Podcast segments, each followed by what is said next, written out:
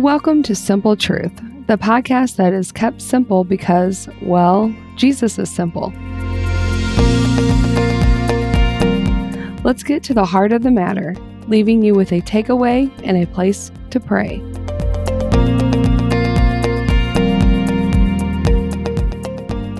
Hey everyone, welcome to our very first podcast episode. I am Lacey Whittaker, your host. I desire to speak clearly and wholeheartedly as I share the love I have for Jesus and what I feel He is speaking to you and I. I am a wife and a mother. We reside in Missouri. I am an author of 12 Christian books. I am the founder of Yahweh Academy, a small Christian school here in our hometown. We also just recently purchased an old historic hotel that we will be restoring. We have a ministry called True Love Ministries that is the heart of what we do and what we stand for.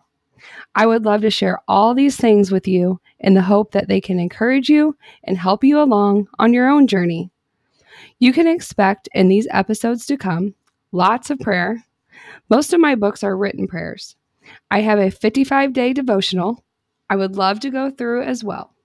I will be speaking on all kinds of things we all go through fear, anxiety, worry, loneliness, marriage, health, sickness, trials and tribulations, my testimony, compassion, forgiveness, and so much more. I will share how and the steps of starting a private school and having the faith to withstand the trials that come with and seeing it through. I will walk with you through our very exciting journey on our hometown historic hotel and the amazing testimony of how God placed it in our hands. I look forward to this new venture.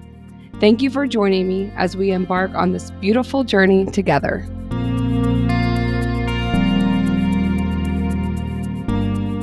You have been listening to the Simple Truth Podcast with Lacey Whittaker. I would love to hear from you. If you are looking for direction, help, or just want to engage further, you can head over to our website at trueloveministries.org and click on Email Me or join our one on one coaching. Also, there is a link to all my books and more information on our school, Yahweh Academy. Thank you again for joining me and have a very blessed day.